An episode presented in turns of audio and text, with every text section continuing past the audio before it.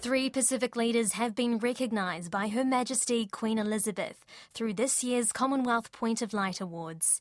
The annual awards were established in 2018 to acknowledge extraordinary individuals across the 54 Commonwealth countries for their outstanding contribution. Susana Suisuiki has the story. The Pacific recipients hail from around the region, including Aotearoa, New Zealand, the Solomon Islands, and Samoa. The British High Commissioner to the Solomon Islands and Nauru, Mr. Thomas Coward, says the awards is about celebrating inspiring individuals. I've seen firsthand some of the work that these Points of Light Award winners have done in their communities, and it's really powerful, really powerful in helping people and modeling kindness. Matt Brown, the co founder of the anti violence movement, She Is Not Your Rehab, says while he's honoured, he will not pause to celebrate until family violence is diminished. The movement aims to break the cycle of family violence and toxic masculinity, something Brown had witnessed as a child through his mother. Brown says breaking the cycle starts with the men. Violence against women is, is very real.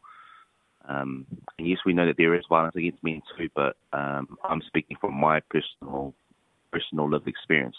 And so it was our invitation and our call out to men to really take responsibility for their for their healing. You know that your childhood trauma um, is not your fault, but your healing is definitely your responsibility now.